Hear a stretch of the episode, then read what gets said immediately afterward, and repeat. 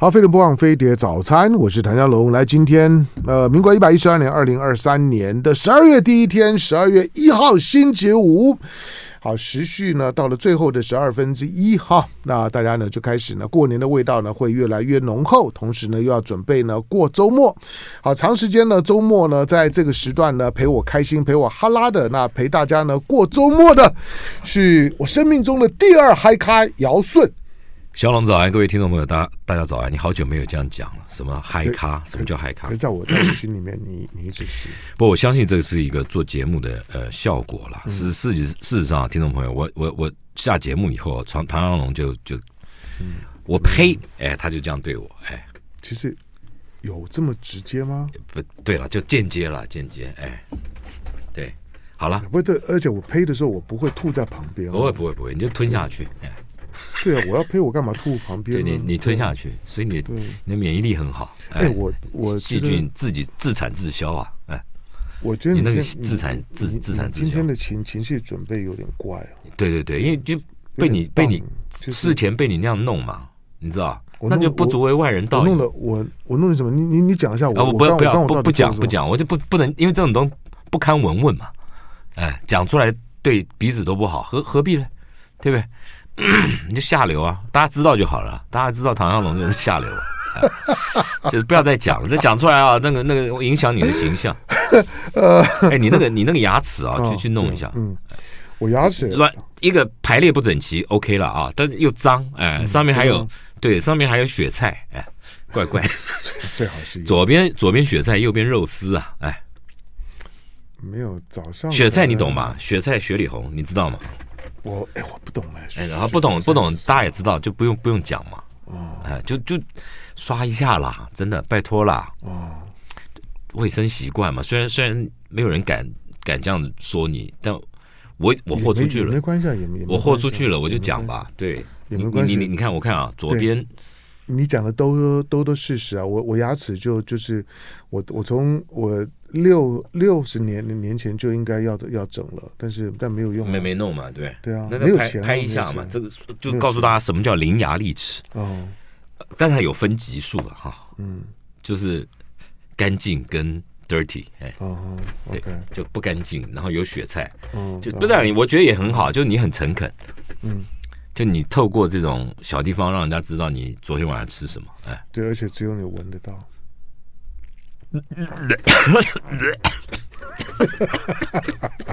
再讲啊！我再听你讲啊！不是不够了，够够这样够，点到为止了啊！关于怎么会怎么会会够呢？怕影响你形象。对啊，对，这样这样 OK 了，OK，开始吧。你只有只有永远只有你能够闻到我雪菜肉丝的味道。那你把你太太放哪里？哎，这么久没没没没没那个了？没什么，对，就那个。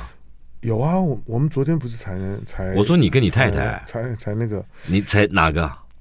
我们昨天不不是才那个吗？那个那个那个这个雪菜肉丝，对对对，好吧，也 有一点小的红辣椒。继续废，你每次都要都要都是你开始好不好？你帮帮忙。我讲什么就讲一堆的胡乱火胡乱话，然后浪费掉你自己开的一堆的的菜单。不是你一开始就讲说什么我的情绪怎么样？我情绪好坏也是也是被你弄的啊，对不对？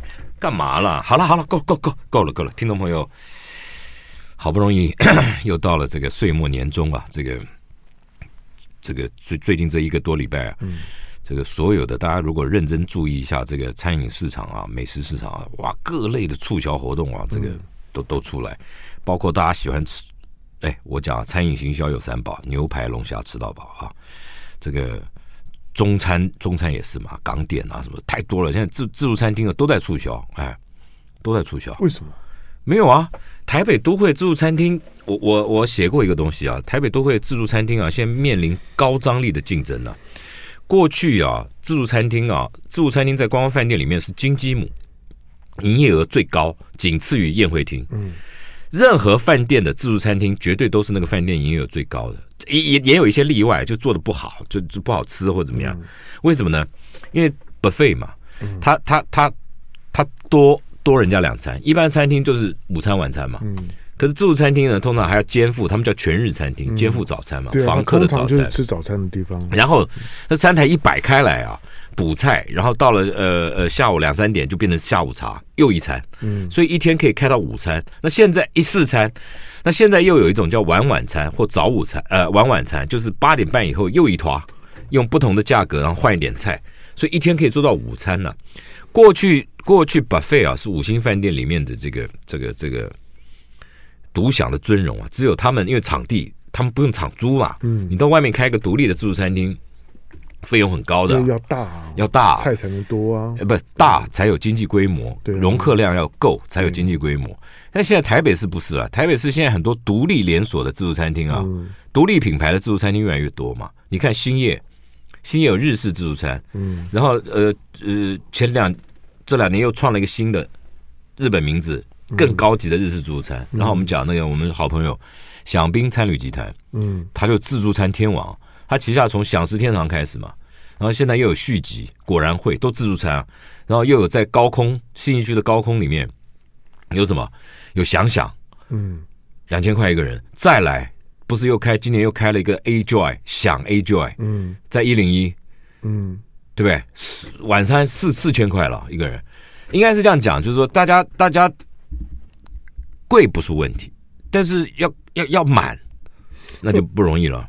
可是，可是你刚刚讲的这个，就你说像 A Joy，我没我我我没去过，你还没去过嘛？对，对但但是其他的我觉得都不好定啊。就所以，所以那些餐厅掠夺了五星饭店自助餐的市场嘛。嗯。那五星饭店自助餐还一直一直涨价嘛。嗯。呃，这都都都逼近都逼近两千了啦。对，现在逼近了。在台北市区五星，那信义区有那么多的，然后你看，你看。就是这些独立的这个连锁餐厅，而且自助餐。你说天母，你常去，嗯，SOGO，嗯，里面有谁？汉来美食的主餐，嗯，对不对？汉来海港，对，汉来一千出头，嗯，对，所以嘛，就是说，其实也面临压力，分食掉市场啊。所以，所以，所以这一个月开始啊，大概十月十月就开始了，很多的五星饭店自助餐开始促销，有做泰国菜，有做像君悦这个礼拜开始做马来西亚菜吃到饱，嗯，然后也有做这个这个这个不同的不同的主题。所以大家可以去多收集一些资料看看，那个自助餐在台北的竞争呢，已经到了这种割喉浴血。为什么？因为食材成本要够嘛，你要拉到用好食材、用好材料，人家才会来啊。那外面那么强，那又在同一个商圈，你恐怕就不容易了。以前是绝对绝对难订，五星饭店啊，自助餐很难订，或起码要排队了啊。现在很多都不用了。哎，现在有些都不用了，那哪几家我就不讲了。那我只是要提醒大家，可以去注意一下整个市场的动态，因为促销越来越多。像 W 饭店干脆把它自助餐厅收掉，改成改成法国菜餐厅了。哦，新新哎，W 饭店以前一个叫 Kitchen Table 嘛，那他现在呃改了几个月了，已经变成他请了一个法国厨师来做顾问，然后做哎呀很好吃的法国菜。嗯，所以所以这个这个生态在变了。整个这是一个变化，还有一个顺便我也顺便讲了啊，一个是台北自助餐五星饭店自助餐面临高度的竞争，所以所以必须翻新手法，除了菜单，可能要有一些结合一些促销活动，那很多，对不对？然后呢，还有一个就是这两年因为米其林而产出的这种所谓高价的这种所谓的 fine dining 餐厅啊，嗯，那过去也是很难订啊，嗯，那现在啊不是了，现在不难订了。就以前都是叫最难定位餐厅之一，对不对？对。现在不会了。现在为什么呢？一样，一样。什么呢？同质性太高。真的哦。同对 fine dining，然后四五十个座位，嗯，然后呢，然后一个人呢，动辄三千多啊，套餐、嗯、三千多啊。对。那你选择性就很多了。如果你今天也是也是这样的定位做到这么高档，嗯、但是你没有拿星，那你就很辛苦了。因为消费者会想，我花同样三千多块，我去吃米其林餐厅，嗯，哎，有面子啊！不管是是请请客、请客或者是应酬，嗯，有面子嘛。那你如果也是一个 fine dining 餐厅，你菜也不错，但是你少了那个星光的加持，嗯。事实上是什么啊？第一个，以前现在大家都用 inline 定位嘛，那现在整个我调查下来，整个反应是六到八人的，以前很容易买，现在不容易了。在疫情期间呢、啊，那个那个六到八人很多，为什么没地方去？因为不能出国，嗯、大家九九九就吃好东西嘛。你你你没有地方消费嘛。嗯。但现在开放了，一方面同质性太高，然后价位很高，嗯，第三个就是很多人出国，出国也有影响。我问了叶子，叶子说可能出国也有影响，就是大家出国不留把这个预算呢、啊、留在出国去度假，嗯，所以让这种所谓的高价餐厅啊，不再像以前过往一样，前几年一样满到不行。那现在比较容易都是两个人，两个人两个人，就一六到八人的那个、啊，那那那种定席少了，定位少了。所以这个也是一个一个一个一个市场现象，就让大家知道，就是说以前很多餐厅你可能觉得很难定，就就没有那个念头。但你现在如果认真找上去看，以前是这样，他们透过那个网络定位，通常就开每个月一一号开十二点，中午有的中午有的时候是凌晨开放定位。那那个东西有时候就是一个小时之内就秒杀，一一一整个月里面的位置都都卖光了。现在不会了，现在有时候会开两个月，甚至开三个月。那现在甚至还会开开个人定位，嗯，让你个人定位。以前是定不进去，他因为他要有点像有点像趸售哈，批发，嗯，就一次接五个人、八个人、十个人，嗯，那满的快嘛。但现在六人、八人根本少了，就市场生态变了。对，所所所以大家可以去去，以前你可能因为因为很难定一次两次，你就懒得懒得去关心，不去看了。嗯，但你现在仔细去看，其实很多餐厅很多名店呢、啊，嗯，现在试出试出座位来，有机会比较多了，但价格没有降。它不像五星饭店啊，有时候促销啊，它有时候甚至买一送一啊，或者说这个那个的抽奖啊，哦，抽奖很多。对，消费满额送什么，这也很多。嗯，对，而且你看啊，现在连锁餐饮集团也是。从今年七月七月以后开始啊，发现哎，来客数不不像过往了。嗯，到九月以后啊，这个营业额掉的更凶。那就就是就是整个生生态解封以后，整个市场生态又变。其实是这样子啊，它有波段的。防疫期间生态也不一样，防疫后解封后生态也变了。所以这个这个这个是一个在动态发展了。所以所以看起来明年明年呢，这个竞争会更激烈。嗯，所以大家可以看看。嗯，我刚才听你讲话的时候呢，我突然有种感觉，就是说，如果你能够你能够改掉这种就是不正经的这种哈拉的习惯了，其实我这样静静的听你讲了六六分钟的话，哎呦，六分钟啊！我觉得你讲的不错，哎，真的哈，谢谢哈。就是我需要你的肯定吗？就是有专业性，然后觉得也有内容，然后从一个听众的角度来讲呢，听了觉得有收获。哎，这这怎么办呢？都都有啊，就就算我骂你，那也是收获嘛。没有，就是就如果如果如果不像是前面的三三四分钟那种，那都是你嘛，你讲的那种的鬼扯哈拉，然后抹黑攻攻击主主主主持人为乐。那种那种就是就像就像姚顺每次来上节目的时候呢，他的面前一定放着咖啡呢，跟跟跟点心。那是呢，所有上飞碟早餐虽然叫飞碟早餐，不过真的赶到节目来吃早餐的只有他一个。没有，我没有在节目吃嘛，我在外面吃嘛。对，就吃完他不他不吃完他不会进来，你知道吗？那你没有活力，energy，你知道？好，那个我我我要我进广告，我广告回来之后问问问你个问题，就是说你刚刚讲到说，比如说像自自助餐，问题就是说。大部分人去吃自助餐的时候呢，到底是一种的怎么样的怎么样的心情，或者是一个一个消费的思考，会选择自助餐？进广告回头聊。好，非常不枉飞碟早餐，我是谭家龙。那，今天礼拜五的时间，同时也是十二月一日啊，就告诉大家说呢，已经到了岁末了哈。但岁末，嗯。呃，当然让让自己安排的呢，除了除了紧凑的工作的收尾之外呢，课业的收尾之外呢，要开始准备呢岁末的一些比较休闲的生活，不管是寒假啦、年假啦，或者是跨年的假期、耶诞节假假期，接下去呢，你算下去呢，就是有好好几个比较呢呃长天期的这样一个假期呢在那儿。好，那周休日呢怎么安排？到了秋冬季节的时候呢，当然有秋冬季节的准备方方式。来，在我们现场的是姚顺啊，因为我们我们讲自助餐对了，你刚刚。我我我跟你聊了聊久之后呢，我我我大概也都能理解，就是说所有的所有的餐饮市场当中的三三霸王，就就就是龙龙虾牛牛排吃到饱。好，那呃龙虾牛牛排牛龙虾的吸引力，这个呢反正也可以证明。但是自助餐呢、哦，吃到饱的自自助餐，台湾的自助餐的历史是很久的，以以前都是那种就是在学学学校旁旁边啊那种的小的自助餐，啊哦，那个不一样，那个那跟这个不一样了。对，那个呢，那个呢，那个是所谓我们过去理解台式自助餐了啊。但是跟我们现在讲的那个是每点一道菜一个价钱的，不是一价吃到饱，all you can eat one price。但是但是现在呢，现在在饭店里面的这种自助餐，以及呢这种的独立的连锁系统的这自助餐，雨后春笋，几乎每一个百货公司里面都要有自自助餐。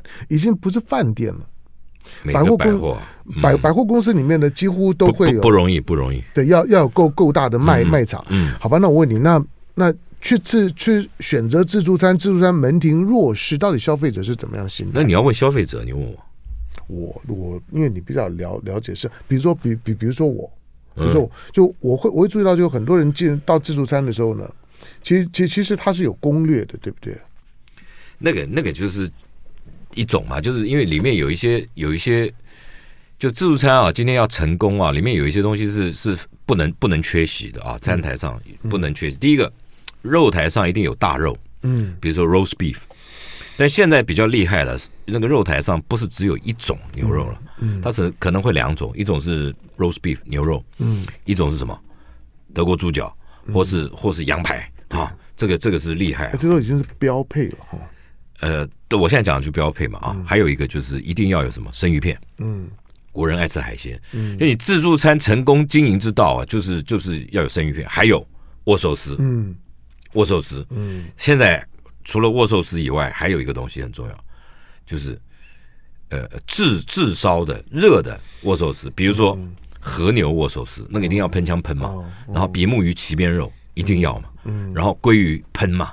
就是炙烤了哈，那其实是用喷枪了啊，这个这是标配，生鱼片还有蟹虾蟹，嗯，国人很爱吃啊。那你刚刚那个心态说的就是就是所谓的攻略，就是专挑那种高高成本食材来来进攻的，对，哎，是是有啊，但是我是我认为啦，我认为是这样子了。其实台国人吃自助餐呢，现在现在以前以前就是说我们可以多样选择很多嘛，中西日式对不对？甚至点心都有。甚至烤物都有。现在现在呃，因为几几个品牌，像饗宾啊，像像像像像这个我刚刚讲的这个兴业，或者像汉来，他们提供自助餐以外呢，他们还会有一些场域的氛围。嗯，比如说比如说那个南山南山微风南山上面，嗯，你有 view 啊，嗯，然后比如说一零一那个更不要讲啊，台湾地标嘛。还不是台北，台湾高楼地标。你在上面吃饭的目的已经不只是那个满足你那个那个多样选择啊，你这上面还有很多，可能你是请朋友啊，嗯，应酬啊，在这个地方别具意义嘛，对吧？在一个全台湾的地标建筑里面享用高档的食材，而且又能吃到饱。那那那享宾那个享宾那个那个一零一里面，它有很多东西都是台湾各个领域里面的达人设计的菜肴，比如说他请了。星波咖啡帮他设计了两款联名咖啡，那个那咖啡真好喝，跟水果结合的哦，真的真的。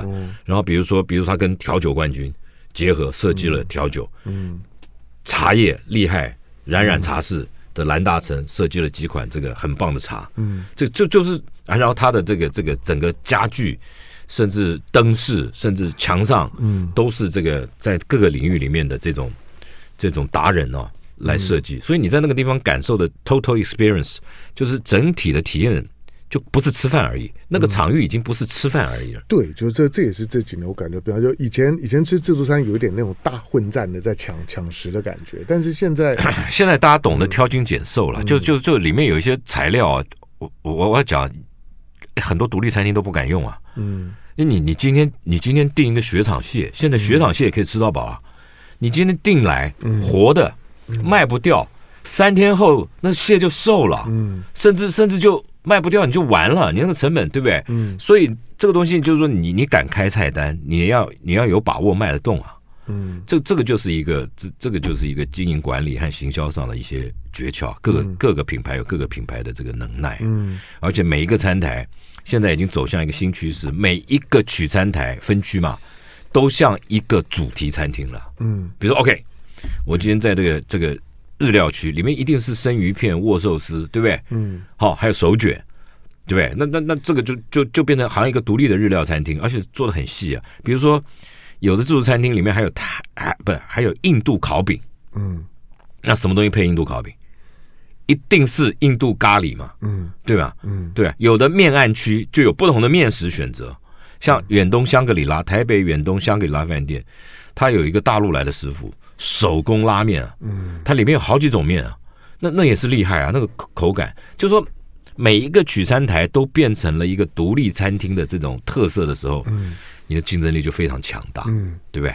像像甜点也不再只是过去的这种西式糕点，现在甜点有的会会放一点日式的进来，甚至放东南亚的进来，嗯，南洋的甜点，哇，那个好吃啊，对不对？嗯。饮料也是嘛，饮料不是不是只有咖啡茶，嗯，啤酒、红白酒等等对，都有。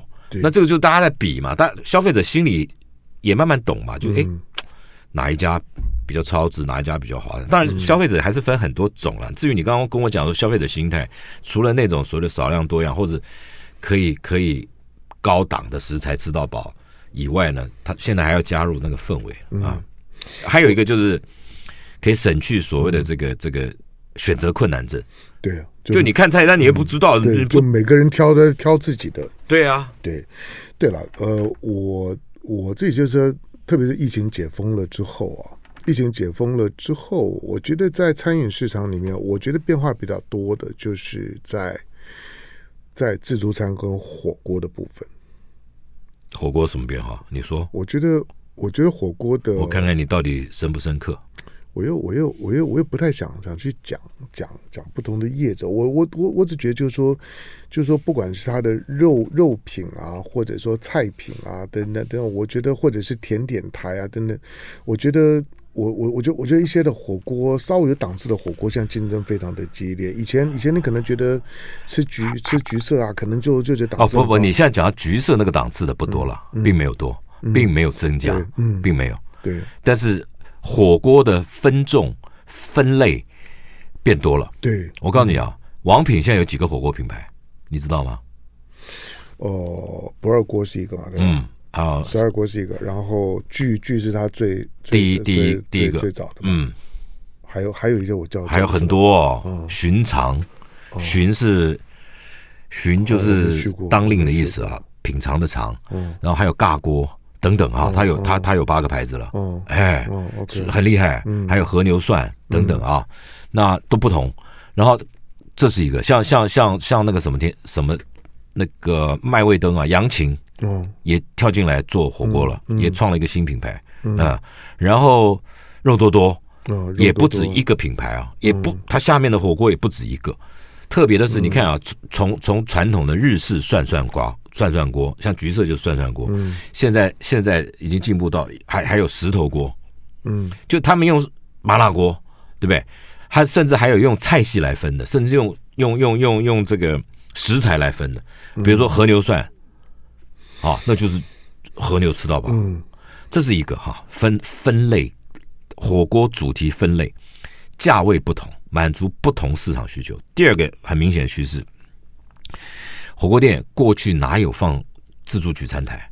现在多数的都、嗯、都放了。这我有讲过，那是那是 copy 酸奶业的成功之道。酸奶业就是就是就是日本集团 Scarlock 集团的，嗯、那就是你除了吃锅以外，那个自助取餐台上有有有有一有一些菜你自己可以可以无限取用，包括、嗯、包括蒜料，包括蔬菜、甜点、咖喱饭、肉燥饭、卤肉饭等等很多饮料。冰淇淋一定要，就跟就跟什么一样，烧肉一样，就跟吃到饱烧肉一样。可是这些火锅不不是不是吃到饱火锅，可他们一定会在在他们的餐厅里面去配置自助取餐台，那增加它的竞争力。这讲回来，牛排龙虾吃到饱啊，这个，所以它一定还会有个吃到饱的区域，让你无限取食，这是一个趋势。嗯，第一个就是说分众分类，火锅分众分类。第二个就是。加了这个自助取餐区、嗯、啊，这个这也是一个大趋势。然后第三个当然是向上发展，就是说高单价往尽量往高单价去去去跑，但没那么容易。你今天要做到做到像橘色那样子啊，不是那么容易。橘色橘色成功不只是它的装潢氛围啊，它里面还有一些经营管理，比如说 OK，它的经营理念是这样的：把客人当成去招待所 club 嗯。的方式来对待。其实我我比较不没有到市市区啊大安路这边的这边去的时候，我我常跑他内湖的个人锅，内湖的那个个人锅，嗯嗯嗯，对，就是对我，可是它的空间场域就是不一样嘛。对，就说他他虽然也是绕着坝，反正就、嗯、就就，就对，就一个环环环境的坝，可是我觉得吃的就反正简单又又舒服。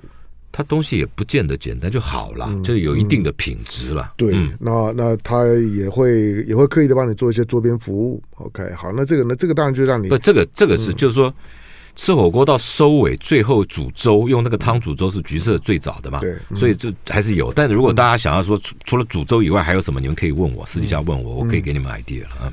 那我那我就这样问问你了，为什么我我干嘛要教你啊？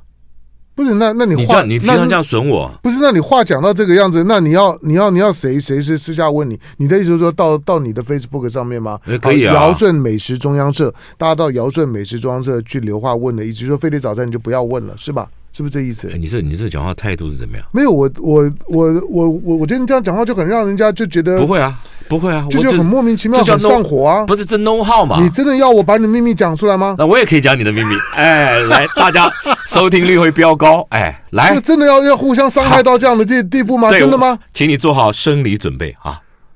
生理哦，不是心理哦。嗯，啊，好吧，该穿该戴的戴好啊，小心点 啊。好了，别了，就是如果你要你要，好，我我随便讲一个东西了。好了，以以前都是杂炊嘛，嗯，等于做个稀饭嘛，用原来的汤滤一滤，把里面杂质弄掉，然后把把米饭放进去，做一个稀饭，打颗蛋嘛，撒撒撒一些海苔啊什么的。但是我已经我已经成功的研究很多东西了哈。第一个，我们找意大利面来弄，好吧？把里面去煮意大利面，而且我不要煮面条，我们煮那种。你可以，你说你可以要求吗？不是不是不是要求啦，没有人嘛，现在现在没有嘛，我就教你嘛。哦哦哦，我教你不要只有那个汤汤底怎么用？对，那个那个汤底你可以煮意大利面，但是不要煮面条。你煮比如说蝴蝶面、贝壳面，为什么？这些面比面条容易粘附酱汁嘛。然后呢，你煮煮开煮到一个程度以后。下什么？下 cheese 嘛，把 cheese 往里面放，撒 cheese 之王帕玛森，帕玛森起司下去，就就可以了。那那就很好吃了。cheese 锅了，不是 cheese，不是 cheese 啊！这你你真太浅，cheese 锅不是这个样子的，cheese 锅是一个小锅。fondue，哎，cheese fondue，cheese 锅是把一个小锅里面放不止一种 cheese，融化了以后，把串了签的食材去沾。去沾，我问你，你是你是真的发自内心觉得我这么土吗？对啊，好，来进广告，对，来放放 do，我们我们先解决点事事情，来先进广告。阿飞的莫非的早餐，我是陈家龙，来礼拜五的时间，尧舜的时间，再来。你刚刚不是还有问题要问我？没有了哈，没有，都处理完了，处理完了，都处理完了。哦好，就讲到讲到火锅嘛，对不对？对，你今天的生理准准备还不错啊，对啊，嗯。好，再继续。真的，那是一个 reaction。嗯啊，嗯啊，来来，我讲一个东西啊，我讲一个牛排嘛。今天就干脆讲牛排。第一个牛排教父啊，这个教父牛排系列，它有三个餐厅。那最近把所有的套餐的菜色啊全面更新，推了十四道菜，从前菜、甜点、汤。以前他走美式路线，这次的新菜单呢，它它是加入了一些欧洲的技法来做。牛排本身没有变哈，牛排可是他以前坚持只用这个美国美国牛做牛排，现在他也加入了澳洲和牛，嗯，而且他用 M 九级的老饕，嗯，乐眼，这个老饕乐眼，还有还有一个部位纽约客啊，所以所以换了一些换了一些菜啊，大家可以去试试看，因为台湾的牛排馆啊。走的都是美式的路线，所以它的前菜或者搭配的菜都是美式风格，甚至牛排本身的 side dish，side dish 就是一个盘子里面的配菜。那邓有奎是最早把这个配菜拉出来用个小锅装的，比如说玉米啊、油炒小菠菜啊对对，那个也很好吃嘛。对然后比如说那个汤一定都是都是什么，一定都是洋葱汤嘛，哈，或者是浓的这个蘑菇汤嘛，对对不对？那其实我常常是冲的那个汤，我也是哈，就是好喝嘛。真正讲究的这个洋葱汤啊，一碗。嗯，一碗要炒到两颗洋葱，整整整两颗，那味道才会好。对，我觉得我觉得好喝的洋洋葱汤真好喝，真的是好喝，真的好喝嘛。那个那个玉米浓汤也是嘛，玉米浓汤你要用真的玉米去打，嗯，打碎了然后来熬煮啊，然后对，那它大家可以去试试看，它有三个餐厅了啊，它的系列一个是大直的米其林一星叫教父牛排，对，另外在星光的 A 四它有一家 Top Cape。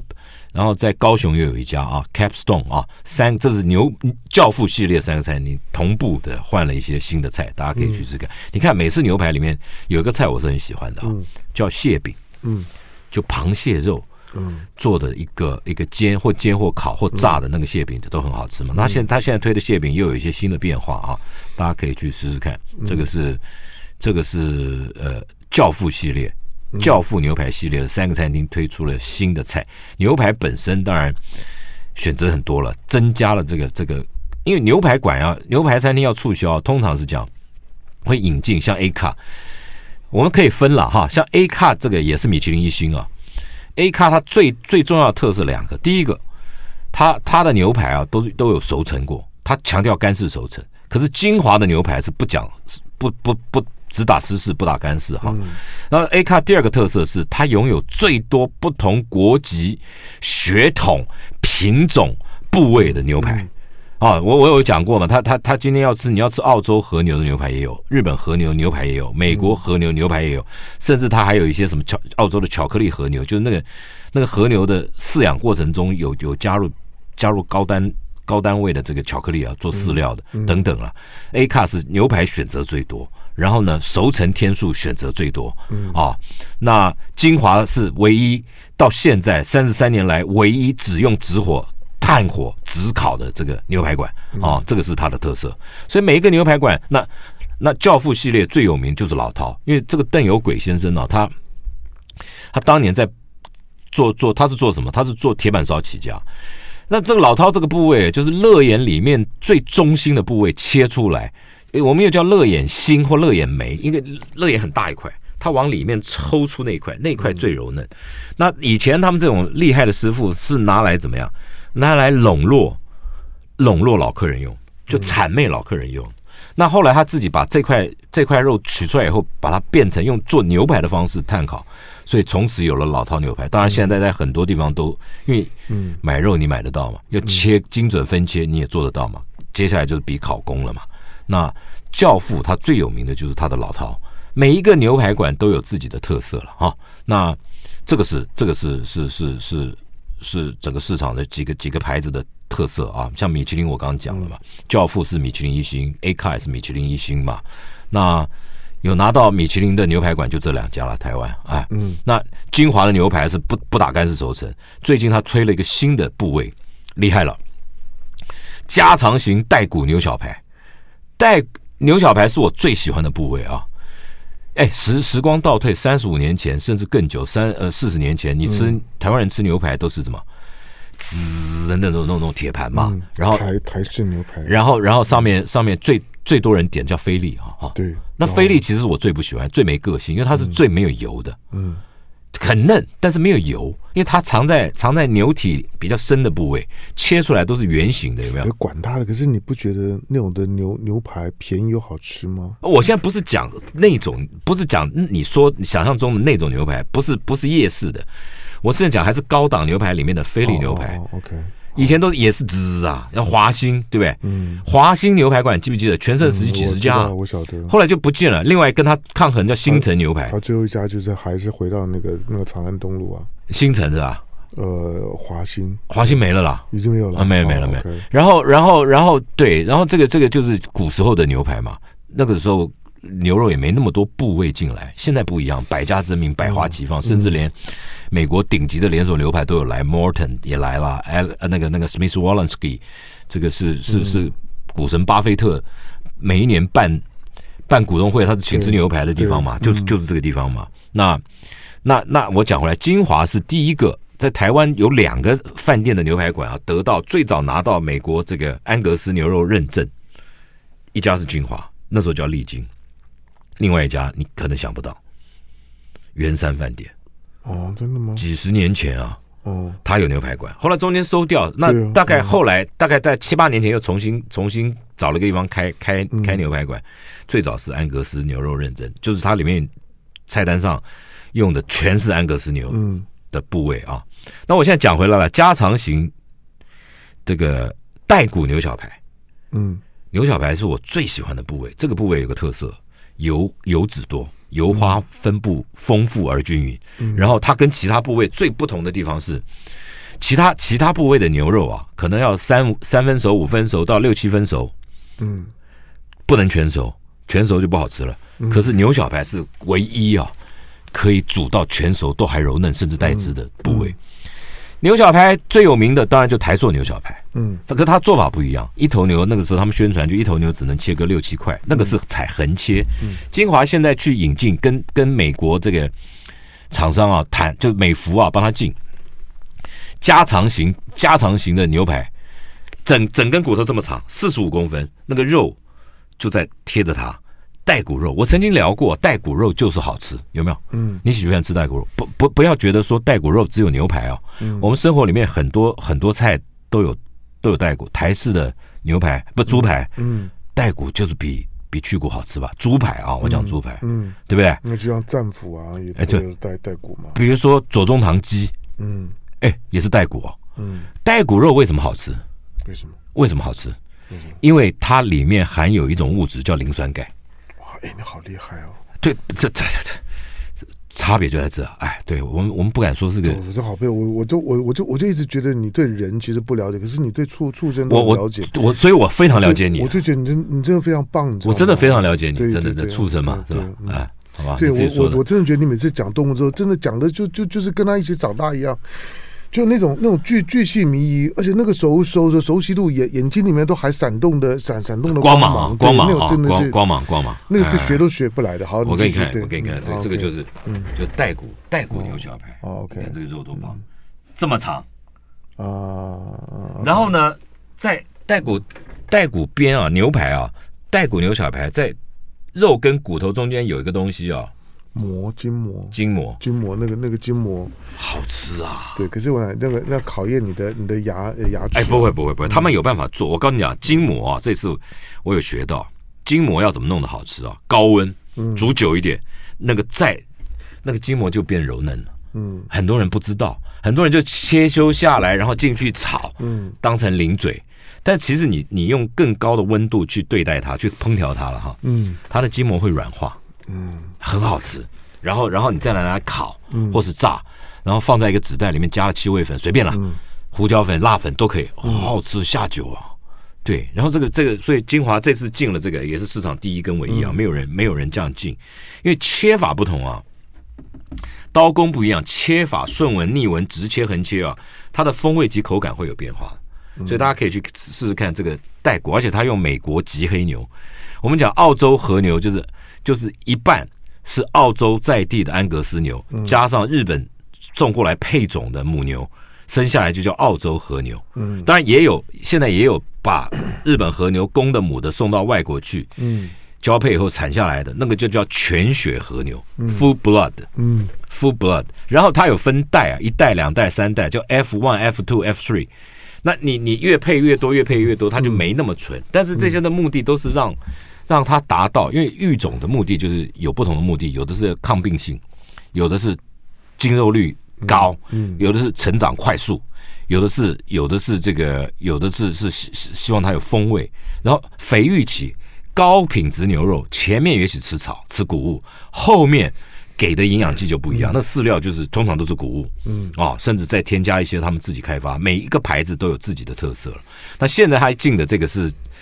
Snake River Farm 是美国爱德荷州蛇河牧场饲养的美国和牛。嗯，这个牛啊，这个牛，呃的的公牛啊，已经精进牛王很多年了啊。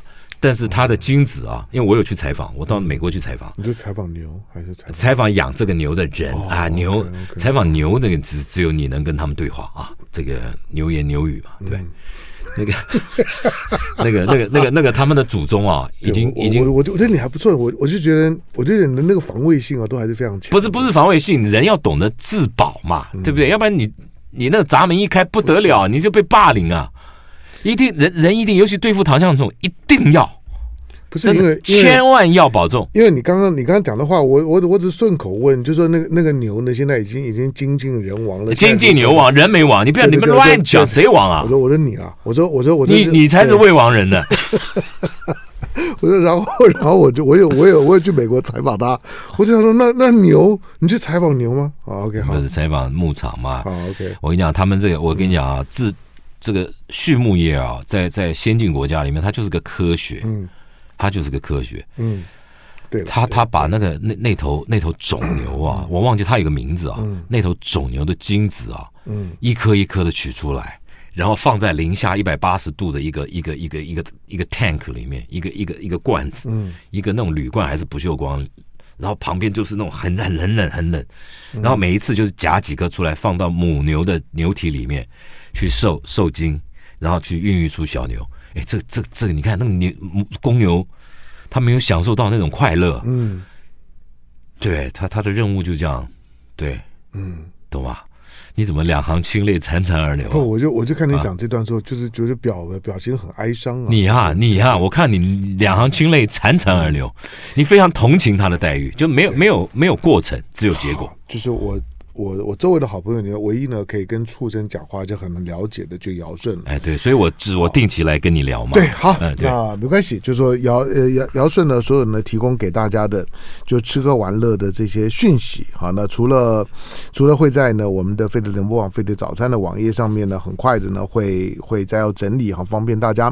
好，或者呢你可以直接呢上上尧舜的 Facebook，上尧舜的美食中央社。那美食中央社尧舜呢所有他个人毕生之经。精华他的采访的内容那都会在呢尧舜的美食中央社好那个是你如果用餐的时候呢找找餐饮资讯的时候呢我觉得最重要的葵花宝典。感谢今天到我们现场的尧舜感谢。谢谢香龙谢谢听众朋友祝大家周末愉快。好周末快乐了就爱点你 ufo